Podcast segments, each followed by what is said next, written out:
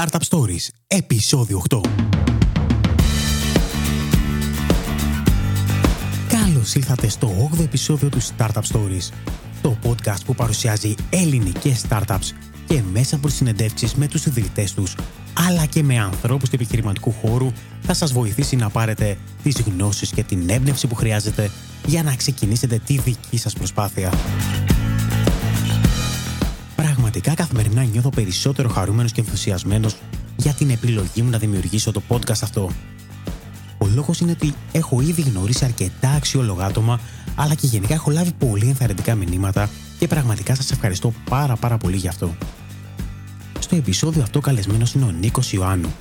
Ο Νίκος είναι ο ιδρυτής του Delivery.gr, της πρώτης χρονολογικά online υπηρεσίας παραγγελίας φαγητού.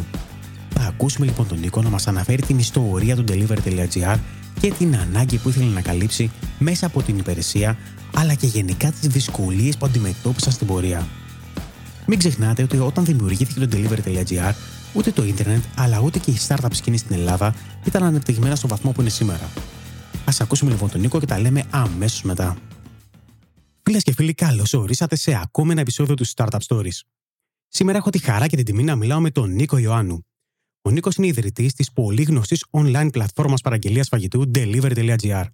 Καλώς ήρθες, Νίκο. Γεια σου, Γιώργο. Ελπίζω να είσαι καλά. Είμαι μια χαρά εδώ πέρα, στον αγώνα και το τρέξιμο του καθημερινό. Καταρχάς, θέλω να σε ευχαριστήσω πάρα πολύ που αποδέχθηκε την πρότασή μου για να συμμετέχεις σε, σε αυτή την καινούργια προσπάθεια που έχω ξεκινήσει. Παρακαλώ, είναι μεγάλη μου χαρά. Λοιπόν, θα ήθελα να ξεκινήσουμε λίγο αυτή τη συνέντευξη με, λέγοντας μας λίγα λόγια για εσένα. Θα ήθελα να σε γνωρίσει καλύτερα ή να σε γνωρίσουν οι ακροατές του Startup Stories καλύτερα; Κοίταξε, καλύτερα είναι οι επιχειρήσεις βέβαια να μιλάνε για την, για την ομάδα παρά για τον εαυτό τους, αλλά εντάξει, μπορώ να σου κάνω έτσι ένα, ένα πρόλογο. Ε, εγώ το πρώτο μου πτυχίο είναι πτυχίο φυσικής. Έκανα ένα μάστερ σε πληροφορική ε, και έτσι έκλεισα το κύκλο των σπουδών μου μια διδακτορική διατριβή ε, την οποία έκανα στο ΕΚΕΦΕ Δημόκριτο στην Αθήνα και στο τμήμα φυσικής εδώ του Πανεπιστημίου Πατρών. Ε, ουσιαστικά η όλη ιδέα με την επιχείρηση ήρθε ταυτόχρονα με το ξεκίνημα του διδακτορικού. Δηλαδή ξεκινήσαμε το σημερινό Delivery GR το 2006 ε, παράλληλα με το όταν ξεκίνησα και εγώ το διδακτορικό μου. Οπότε υπάρχει μια, υπήρξε για πολλά χρόνια μια έτσι παράλληλη ε, δραστηριότητα όπου μετά ας πούμε έφυγα από την ερευνητική δραστηριότητα και ασχοληθήκαμε full focus με το business.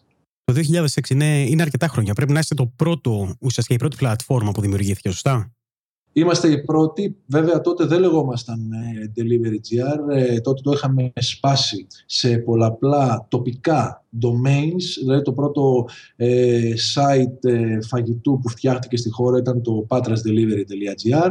Μετά το εξελίξαμε, το πήγαμε στην Αθήνα σαν Athens Delivery και μετά στη Θεσσαλονίκη. και παράλληλα στο, στο κλείσιμο έτσι, του χρόνου αυτού με τη Θεσσαλονίκη αποκτήσαμε και το delivery.gr οπότε τα βάλαμε όλα κάτω από αυτή τη μεγάλη ομπρέλα που πλέον είναι πανελλαδική. Ωραία, για πάμε λίγο λοιπόν πίσω στο χρόνο να δούμε πώς σου ήρθε η ιδέα, πώς γεννήθηκε η ιδέα του delivery.gr. Ναι, ε, η ιδέα είναι πολύ, πολύ απλή στη σύλληψή της. Ε, ουσιαστικά προέρχεται, υπήρχε μάλλον έτσι δύο χρόνια πριν την ύπαρξη και το ξεκίνημα της, ε, της εταιρείας. Δηλαδή δεν είχα την τύχη από το 2004 που ήταν η ιδέα έτσι ξέρω εγώ να το ξεκινήσουμε. Ε, ουσιαστικά προέρχεται από τα, από τα φοιτητικά χρόνια όπου ξέρεις όπως ε, έχει τύχει να πω και σε διάφορα έτσι, presentations ε, ε, που έχουμε κάνει για το Delivery GR ήταν πιο, πιο εύκολο για μας που είμαστε έτσι κομπιουτεράδες ε, και ψιλοπρογραμματίζαμε και όλα και τα λοιπά να, έχουμε, ε, να βρούμε αρχεία στον υπολογιστή από το να βρούμε καταλόγους φαγητού στο σπίτι. Οπότε ξέρεις σε μια, σε μια φάση βρέσει για να μην, να μην μπορώ να κάνω ένα ξέρω εγώ control F να γράψω ας πούμε το, και, να, και να βρω ας πούμε εκεί πέρα τα, όπως βρίσκω τα MP3 να βρω και το κατάλογο. Ε, κάπως έτσι ε, γεννήθηκε η ιδέα ε, και, το, και το ξεκινήσαμε το 2006 με τον συνεργάτη μου, τον Χρυσόστομο το Φιλιππάκη. Ε, έτσι από την παρέα είμαστε από την πρώτη, από την πρώτη μέρα. ουσιαστικά μετά από σχεδόν ένα χρόνο ε, μας έκανε παρέα και ήρθε στην ομάδα ο συνεργάτης μας ο δεύτερος, ο, ο Γιάννης ο Αλιπράντης. Αμέσως μετά ξεκινήσαμε με τον Άγγελο τον Καριδά στην, στη Θεσσαλονίκη ε, και πλέον είμαστε μια μεγάλη έτσι, παρέα ας πούμε και μια υπέροχη ομάδα ε, όπου υλοποιούμε αυτό το πράγμα που λέγεται Delivery GR πλέον και είναι huge. Υπάρχουν περισσότερα άτομα από, από αυτά που ανέφερες ή είστε εσείς μόνο; Όχι, Όχι μόνο, τόσο, είστε αρκετοί. Όχι. Πλέον, ε, πλέον η εταιρεία έχει ε, σχεδόν 15 άτομα προσωπικό. Ε, υπάρχει ομάδα ανάπτυξης ε, του προϊόντος, δηλαδή οι programmers οι οποίοι είναι in-house. Υπάρχει η ομάδα πώλησης η οποία είναι ανά τη χώρα, υπάρχει κομμάτι marketing, αλλά ξέρεις, η, η αλήθεια είναι ότι η καθημερινότητα, στην καθημερινότητα είμαστε, είναι οι κόστιδες, ο Γιώργος, η Βασούλα, δηλαδή ε, είμαστε μια μεγάλη παρέα ουσιαστικά, κάνουμε και παρέα μεταξύ μας και αυτό είναι πιστεύω η συνταγή της, ε, της επιτυχίας. Πάμε να δούμε λίγο την ιδέα του Delivery GR. Τι ακριβώς προσφέρει σε ένα χρήστη και πώς μπορεί να υποφεληθεί κάποιος από αυτό; Πολύ ωραία, ναι. Ουσιαστικά ε, η ιδέα του Delivery GR, το Delivery GR είναι ένα πλήρες προϊόν για να παραγγείλει κάποιος φαγητό με οποιονδήποτε τρόπο θέλει. Δηλαδή εμείς έχουμε αναπτύξει όλη την τεχνολογία την οποία μπορεί να υπάρξει και στο να παραγγείλει κάποιος φαγητό με οποιονδήποτε τρόπο θέλει, αλλά και στο να φτάσει ο καταστηματάρχη με οποιονδήποτε τρόπο πάλι είναι δυνατόν να φτάσει ε, εκεί.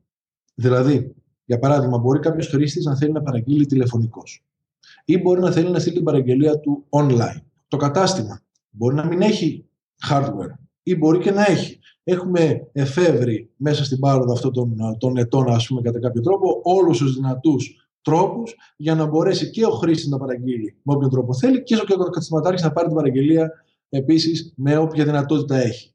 Όταν λες τηλεφωνικά, έχετε δικό σας τηλεφωνικό κέντρο; Όχι, έχουμε αναπτύξει, ε, έχουμε αναπτύξει μία τεχνολογία ε, από το 2008, έτσι την κάναμε launch ε, πρώτη φορά. Ε, ξεκινήσαμε ουσιαστικά βάζοντας ένα συστηματάκι, ας το πούμε έτσι, το οποίο είναι για free call μέσω του, του Delivery GR, δηλαδή ουσιαστικά ο άλλος, ο χρήστης δηλαδή πάει και βάζει το τηλέφωνό του μέσα στο, στο site, ο, το service μας τον καλεί, ε, με το που απαντήσει αυτόματα καλεί ε, και τον καταστηματάρχη και φυρώνει τις δύο κλήσεις. Αυτό εξελίχθηκε ε, μετά στην, μόνο προς την μία μεριά, οπότε έχουμε αγοράσει φάσμα από τηλεφωνικούς αριθμούς τοπικούς στην κάθε μία πόλη ας πούμε και αντί να γίνεται και η πίσω κλίση ουσιαστικά γίνεται μία κλίση από τον επισκέπτη προς το τηλέφωνο του καταστήματος κάθε φορά το οποίο είναι δικό μας τηλέφωνο όμως για το κάθε κατάστημα και γίνεται προώθηση της κλήσης προς, ε, προς το κατάστημα.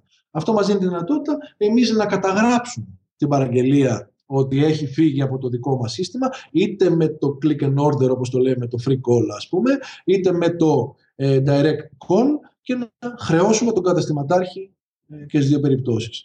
Αυτός είναι ο τηλεφωνικός τρόπος παραγγελίας. Ε, εκτός του τηλεφωνικού τρόπου, ξέρω ότι έχετε applications σε, σε smartphones και υπάρχει και φυσικά και το web, σωστά; Βεβαίως υπάρχει, υπάρχει, το, υπάρχει το web, υπάρχει και ε, ο online ε, τρόπος για να στείλει κάποιος ε, την παραγγελία, το που είναι το κλασικό, το κλασικό μπάσκετ, δηλαδή μπαίνεις μες στο κατάστημα, κλικάρεις τα προϊόντα τα οποία θέλεις και ουσιαστικά τα αποστέλνεις, τα αποστέλνεις στο κατάστημα. Αυτό μπορεί να γίνει και μέσα από mobile apps, βεβαίως, εννοείται. Από την πλευρά του καταστήματος χρειάζεται κάποιος συγκεκριμένος εξοπλισμός να υπάρχει; Αυτό, αυτό, αυτό έχει κουβέντα και έχει και, έχει και ένα ενδιαφέρον έτσι, για, τους, ε, για τους ακροατές. Ε, θα, πω, θα πω μια ιστορία, μια που είναι και startup stories πάνω, πάνω σε αυτό. Ωραία, μου αρέσουν οι ιστορίες. Ναι, ουσιαστικά εκεί πέρα γύρω στο 2007, όταν ήμασταν έτοιμοι να ξεκινήσουμε το Athens Delivery, ε, εγώ τότε δούλευα, δούλευα στο Δημόκριτο. Όπως ε, έτσι, συζητάγαμε και τα λοιπά. Όταν ήμουν στο Δημόκριτο μου λέγανε ρε παιδιά, εμεί παραγγείλαμε Pizza Hut τότε online. Γυρνάω εδώ πέρα, μιλάω με τον συνεργάτη μου λίγο του Μισόσταμο, του λέω: Ωραία, εσύ του λέω, οι άλλοι παραγγέλνουν ας πούμε, στην, στην Pizza Hut online και μήπως ο κόσμος μπορεί να παραγγείλει online το 2007 τώρα. Εντάξει, και, και εμείς δεν, δεν το έχουμε σκεφτεί ακόμα και ψάχνουμε κτλ. Και, και λέμε, ωραία, πώς θα στήσουμε online παραγγελία στα καταστήματα, όταν τα καταστήματα δεν έχουν κανενός τύπου hardware. Δεν υπήρχε τίποτα από hardware. Μα αυτός, δηλαδή, αυτός είναι και ο δικός μου προβληματισμός. Δηλαδή, ξέρω, βλέποντας πολλά καταστήματα δεν έχουν hardware. Ναι. Ε, θα, σου, θα σου πω τι σκεφτήκαμε τότε και πώς εξελίχθηκε ακόμα και σήμερα, γιατί ακόμα και σήμερα, όπως πολύ ωραία λες, υπάρχει αυτό το ζήτημα. Τότε λοιπόν ε, λέμε, OK, okay, PC δεν έχουν τα καταστήματα. PC δεν μπορούμε να τους αγοράσουμε γιατί δεν έχουμε λεφτά για να, για να τους πάρουμε, ας πούμε. Τι θα κάνουμε τότε; Λέμε, θα δοκιμάσουμε το εξής απλό. Ε, θα κοιτάξουμε να βρούμε μια τεχνολογία την οποία την έχει πάνω του ο κάθε καταστηματάρχης. Ποια ήταν η τεχνολογία της εποχής που την είχε ο καταστηματάρχης πάνω του, το ε, κινητό τηλέφωνο. Μιλάμε τώρα για το κινητό τηλέφωνο. Τα smartphones είναι χλιδή, εντάξει, τα παλιά κινητά τηλέφωνα. Εντάξει. λοιπόν. Συνεπώς, αποφασίσαμε να κάνουμε το εξής. Λέμε, θα μιλήσουμε με μια εταιρεία η οποία στέλνει μηνύματα μέσω web.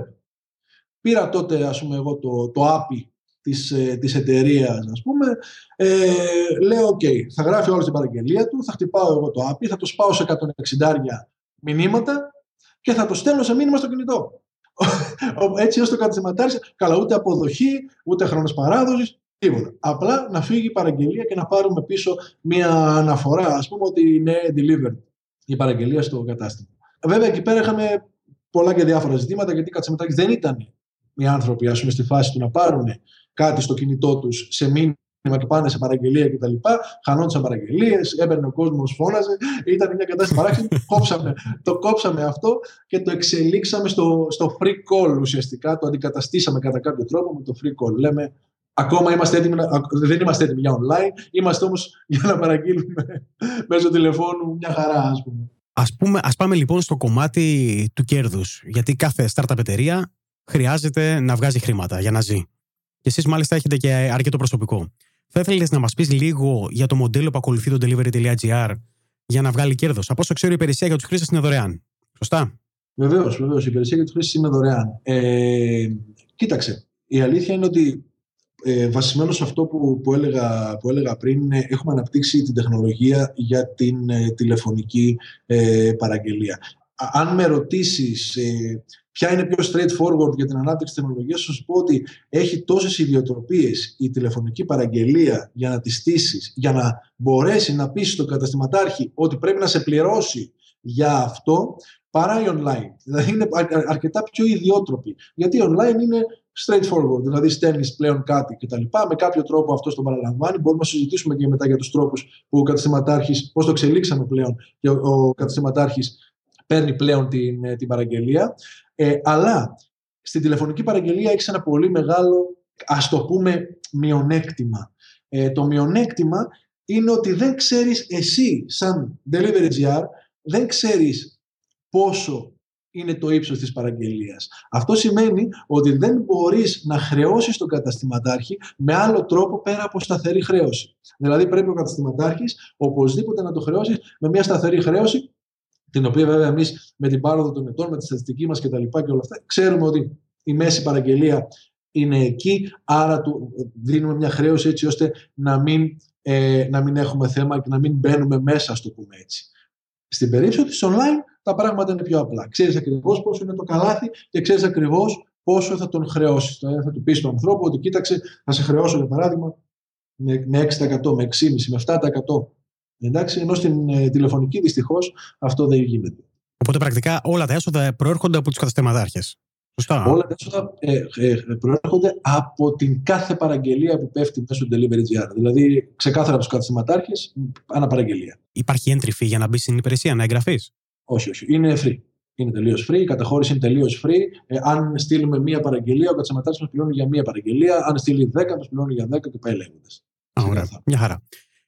Ε, αν δεν σε επηρεάζει, θα ήθελα να μιλήσουμε και λίγο για τη χρηματοδότηση της εταιρείας. Καταρχάς, mm. έχετε λάβει κάποια χρηματοδότηση ή όλα έχουν γίνει με δικά σας κεφάλαια; Έχουν γίνει με προσωπική δουλειά, ουσιαστικά δικό μας κεφάλαιο, αλλά με την, με την εργασία μας. Δηλαδή, δεν έχουμε, λάβει, δεν έχουμε λάβει χρηματοδότηση. Η ανάπτυξη της εταιρείας είναι όλη οργανική, ξεκάθαρα. Δηλαδή, ό,τι χρήματα έχουν βγει, τα έχουμε ρίξει ας πούμε πίσω, ε, πίσω στην εταιρεία. Η αλήθεια είναι ότι θα μπορούσαμε να έχουμε βάλει και λεφτά στην άκρη, αλλά και εγώ και οι συνεργάτες μου δεν ε, καθόμαστε στα, στα αυγά μας, το πούμε έτσι. Είμαστε, είμαστε αυτού του, της ανάπτυξης συνεχώς, οπότε ό,τι επιπλέον χρήματα βγαίνουν, όλο και τα ρίχνουμε παραπάνω και να κάνουμε πράγματα σε marketing και να φτιάξουμε μια νέα τεχνολογία και να, δηλαδή συνεχώς επενδύουμε στην εταιρεία μας. Είμαστε αυτή της λογικής όλοι. Ε, κάνετε πολύ καλά νομίζω. Mm. Είπες για marketing. Θέλεις να μας πεις λίγο γενικά για το marketing approach που ακολουθείτε; Ναι. Ε, ε, μέσα στα χρόνια καταλήξαμε ότι ουσιαστικά το, το marketing το οποίο έχει πραγματική ουσία δεν είναι το μη internet marketing. Δηλαδή όλο, όλο, όλο το marketing ας πούμε, το οποίο ουσιαστικά σου μετατρέπεται σε κέρδος είναι το online marketing. Οπότε έχουμε καταλήξει ε, στο να δουλεύουμε πάρα πάρα πολύ με Google AdWords, με Facebook, με Twitter, με social, με social γενικά, αλλά βασικά, βασικά δουλεύουμε με Google AdWords. Δηλαδή, ε, είναι ουσιαστικά πολιτική μας αυτό, ότι ακόμα και, και άλλα πράγματα να κάνουμε, το ε, μεγαλύτερο, μεγαλύτερο, το συντριπτικά μεγαλύτερο ποσοστό του marketing που θα φύγει per year από την εταιρεία θα είναι σε ε, ίντερνετ. Έχετε υιοθετήσει κάποιο άλλο μοντέλο, κάποιο affiliate marketing? Δεν το έχουμε δουλέψει πολύ φανατικά το έχουμε δουλέψει πάνω στις δοκιμές μας, κάνοντας τα τεστάκια μας, αυτά που κάνουμε, που κάνουμε συνήθως, ότι δοκιμάζουμε αυτό και βλέπουμε τι μας δίνει κτλ. Σε, σε αυτό το πλαίσιο δεν έχουμε δηλαδή, ακόμα, το, ακόμα η πολιτική μας είναι εκεί. Η πολιτική μας είναι Google AdWords και Facebook. Όσον αφορά τα στατιστικά αυτή τη στιγμή του, του Delivery GR, έχεις να μας δώσεις κάποιο αριθμό χρηστών ή για παράδειγμα τον αριθμό των εστιατορίων, τον αριθμό των πόλεων που υποστηρίζετε.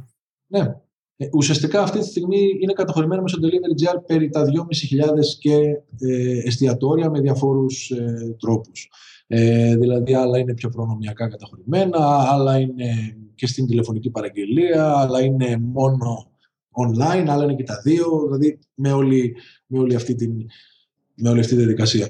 Ε, τώρα, ε, όσον αφορά τις πόλεις, ε, υποστηρίζουμε τις, τις μεγαλύτερες πόλεις Της Ελλάδος, σχεδόν σε όλη την Ελλάδα είμαστε. Δηλαδή είμαστε ε, ε, Αθήνα, Πάτρα, Θεσσαλονίκη, Γιάννενα, ε, Καλαμάτα, Λάρισα, Ξάνθη, Καβάλα, Σπάρτη, δηλαδή έχουμε παίξει, έχουμε παίξει γενικά. Αυτή τη στιγμή κάνουμε launch την Κρήτη, είμαστε σε αυτή τη διαδικασία και αυτό που μας λείπει, να σου πω την αλήθεια, είναι τα δωδεκάνησα και είμαι και δωδεκανήσιος και, θα, και άμα την ακούσουν αυτή τη συνέντευξη οι συντοπίτες μου θα, θα έχω θέμα, αλλά ε, θα τα ξεκινήσουμε και τα δωδεκάνησα και την ΚΟ και τη ΡΟΔ. Δηλαδή. Ε, ποια είναι τα μελλοντικά σχέδια της εταιρείας, δηλαδή ποιος είναι ο στόχος της εταιρείας τα επόμενα χρόνια; Αυτή είναι καλή ερώτηση. Ε, η αλήθεια είναι ότι η Ελλάδα είναι πάρα πολύ καλό market για το συγκεκριμένο business. Ε, δηλαδή, συνεχώς ε, μήνα με το μήνα η ανάπτυξη η οποία υπάρχει πολλές φορές δεν ακολουθεί την, ε, τη γραμμική. Πολλές φορές είναι και εκθετική, ας πούμε. υπάρχουν πολλές εκπλήξεις μήνα με το μήνα. συνεπώς, παρόλο που η τεχνολογία μας έτσι όπως είναι στημένη έχει μια πληρότητα όπου θα μπορούσε να πάει σε, και σε άλλες βαλκανικές χώρες πάρα, πάρα πολύ εύκολα και εξετάζουμε προφανώς αν μας προκύψει κάποια πρόταση για Ρουμανία, Βουλγαρία, τέτοιου τύπου ε, χώρες. Παρ' όλα αυτά, δεν μας χαλάει και να μείνουμε στη, στα, στα αυγά μας που λέμε εδώ πέρα και να δουλέψουμε γιατί πραγματικά, πραγματικά η Ελλάδα έχει πάρα πάρα πολύ ψωμί, να το πούμε λαϊκά, στο συγκεκριμένο project. Ναι, πρέπει να είναι αλήθεια αυτό, γιατί βλέπω ότι και ο ανταγωνισμός σας έχει αυξηθεί πολύ. Βλέπω αρκετές υπηρεσίες οι οποίες τα τελευταία χρόνια έχουν εξεπηδήσει. Αλή, αλήθεια είναι αυτό και μπορώ να κάνω ένα σχόλιο πάνω σε αυτό. Δηλαδή, πραγματικά μας έχει βοηθήσει το ότι άνοιξε το market, ε, το market αυτό, γιατί η, η αλήθεια είναι ότι όσο περισσότεροι είναι ε, στο χώρο, τόσο το καλύτερο όσον αφορά το κομμάτι της ε, εκπαίδευσης της αγοράς. Δηλαδή, ε, μέχρι ας πούμε, να, να, να μπει ο επόμενος ο οποίος μπήκε στην αγορά, τότε εκπαιδεύαμε μόνοι μας στην αγορά και αυτό ήταν αρκετά, αρκετά ζώρικο. Δηλαδή να, να πηγαίνεις και να πείθεις αυτούς τους ανθρώπους, οι οποίοι δεν είχαν ε, και ιδιαίτερη σχέση με, το, με την τεχνολογία για να μπουν στην, ε, στην πλατφόρμα σου.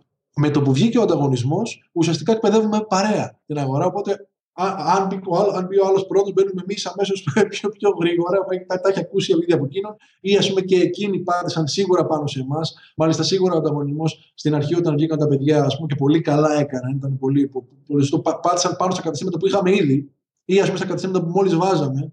Οπότε ήταν ήδη στημένη η κατάσταση για να μπορέσουν εύκολα να μπουν ότι κοίταξε ότι αφόσον μπήκες εκεί, μπες και σε μένα, κάτι παρόμοιο θα γίνει με αυτόν τον τρόπο κλπ. Ήταν εκπαιδευμένοι επιχειρηματίες, οπότε ήταν πολύ πιο εύκολο για αυτούς. Ναι, ναι, αλήθεια. αλήθεια είναι αυτό. Σαν στατιστικό, ποιο είναι το μεγαλύτερο κομμάτι που παίρνετε παραγγελίες, Δηλαδή, τις παίρνετε μέσα από smartphone, τις παίρνετε μέσα από web, τις παίρνετε τηλεφωνικά; Πολύ καλή ερώτηση αυτή. Ε, η αλήθεια είναι ότι αυτή τη στιγμή, αυτή τη στιγμή η, η στατιστική μας λέει ότι ο κόσμος ακόμα στην Ελλάδα παραγγέλνει τηλεφωνικά. Δηλαδή είναι πολύ μεγάλη απόκληση της online παραγγελίας με την τηλεφωνική αυτή τη στιγμή. Δηλαδή για να πετύχεις και να στρέψεις τον κόσμο στο να παραγγείλει online πρέπει να του δώσεις άλλου τύπου κίνητρα, πράγμα που το οποίο σημαίνει ότι αυξάνεται πάρα, πάρα πολύ τα έξοδα ε, του marketing. Ε, ενώ τηλεφωνικά είναι ένας παραδοσιακός τρόπος και ακόμα δουλεύει πάρα πάρα πάρα πολύ στην, στην Ελλάδα. Δηλαδή, αν θέλω να σου δώσω και ένα νούμερο, μπορώ να σου πω αυτή τη στιγμή ότι οι online, ε, οι online παραγγελίες είναι περίπου το 25% του συνόλου. Ας πούμε. Σοβαρά, ε. Βασικά κρίνοντας από τον εαυτό μου, εγώ επειδή χρησιμοποιώ τέτοιες υπηρεσίες, πάντα παραγγέλνω μέσα είτε από το smartphone είτε, είτε από το web. Γιατί με βοηθάει στο να βάζω ακριβώς την παραγγελία με τις λεπτομέρειες που θέλω. Mm-hmm. Αλλά επειδή είμαι ταυτόχρονα και σύμβουλος σε κάποια ηλεκτρονικά καταστήματα, βλέπω ότι οι τηλεφωνικές παραγγελίες, όντως όπως το λες και εσύ, είναι πάρα, πάρα πολύ αυξημένες σε σχέση με το αντίστοιχο ποσοστό που θα ήταν στο εξωτερικό. Ναι, ναι, ναι. Α, αλήθεια είναι αυτό.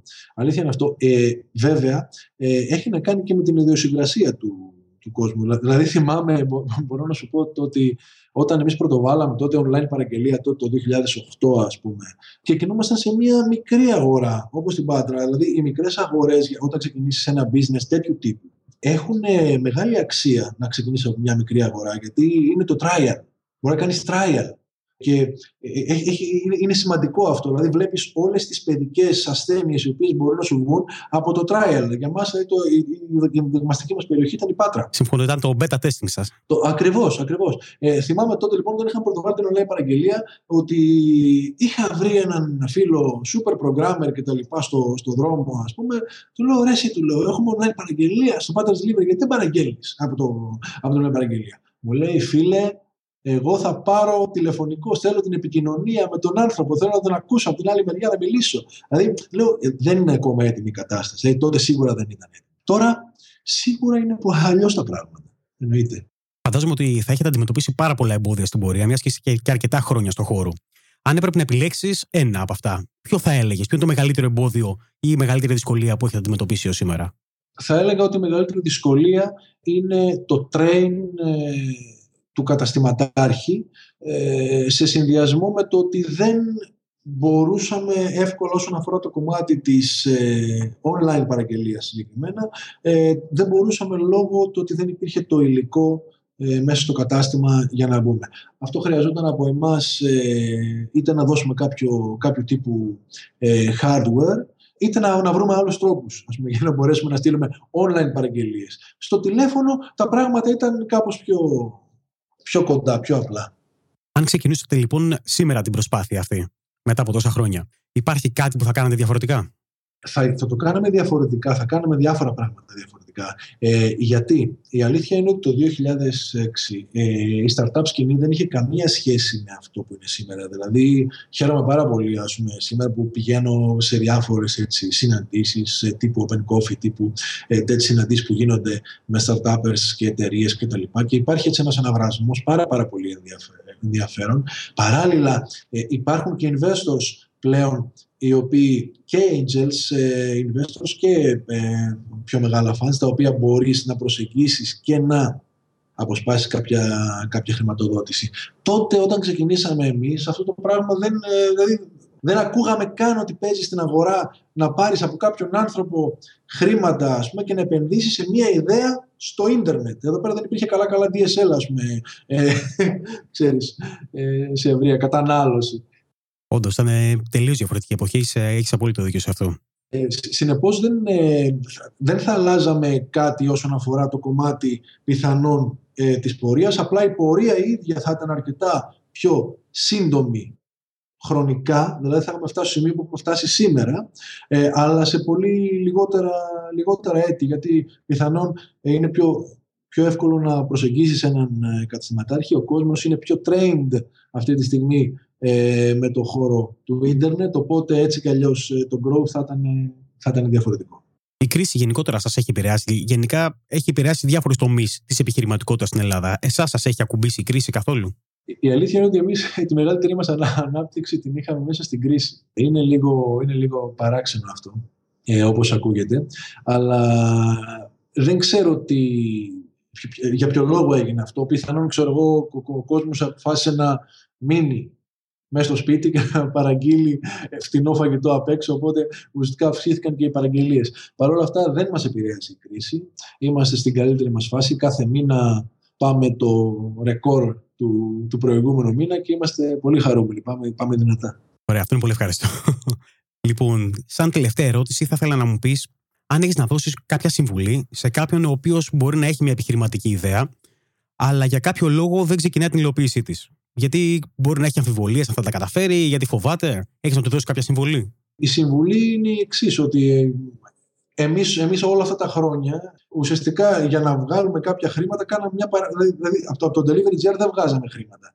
Εδώ κάναμε, είχαμε άλλες δουλειές παράλληλα για να μπορέσουμε να στηρίξουμε το Delivery GR. Για να μπορέσουμε πλέον να είναι μια επιχείρηση η οποία μπορεί και μας αποδίδει και σε εμάς, αλλά και στους συνεργάτες μας πλέον που μας βοηθούν ε, στην ευρύτερη παρέα.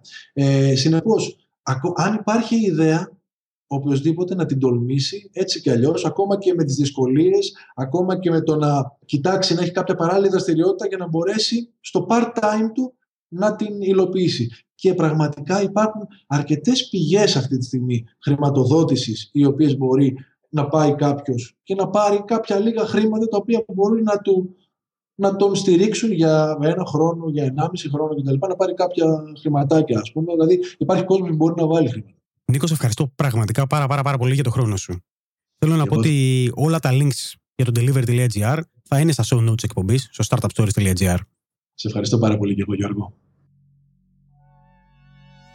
Αυτός λοιπόν ήταν ο Νίκος Ιωάννου και το delivery.gr. Ελπίζω να σας άρεσε η συζήτηση αυτή και να μάθατε περισσότερες πληροφορίες για μια εταιρεία που βρίσκεται εδώ και πάρα πολλά χρόνια στο χώρο και που πρακτικά άνοιξε μια νέα αγορά. Στη διεύθυνση startupstories.gr κάθετος 8 θα βρείτε όλα τα links τόσο για το delivery.gr όσο και για τον Νίκο Ιωάννου. Θέλω να ευχαριστήσω όλους όσους μπήκαν στη διαδικασία να γράψουν μια κριτική στο iTunes, να κοινοποιήσουν το επεισόδιο αυτό ή γενικά να μου στείλουν κάποιο μήνυμα. Θα το εκτιμούσα ιδιαίτερα λοιπόν αν γράφατε και εσείς μια κριτική στο iTunes. Είναι πάρα πολύ απλό και θα σας πάρει μόνο μερικά δευτερόλεπτα. Όμως είναι σημαντικό για το podcast, καθώς με αυτόν τον τρόπο θα βοηθήσετε στο να μάθουν περισσότεροι την ύπαρξή του. Μπορείτε να βρείτε τη σελίδα του podcast στο iTunes στη διεύθυνση startupstories.gr κάθετος iTunes. Αν από την άλλη δεν έχετε λογαριασμό στο iTunes, μπορείτε απλά να κοινοποιήσετε το podcast αυτό σε κάποια από τα προφίλ που διαθέτετε στα διάφορα κοινωνικά δίκτυα. Τέλος, σας περιμένω στην επίσημη ομάδα του startupstories.gr στο Facebook για να μιλήσουμε τόσο για το επεισόδιο αυτό, όσο και γενικά για τον ελληνικό χώρο των startups. Σας ευχαριστώ πάρα πολύ για τον χρόνο σας. Μέχρι την επόμενη εβδομάδα σας εύχομαι να είστε και να περνάτε καλά.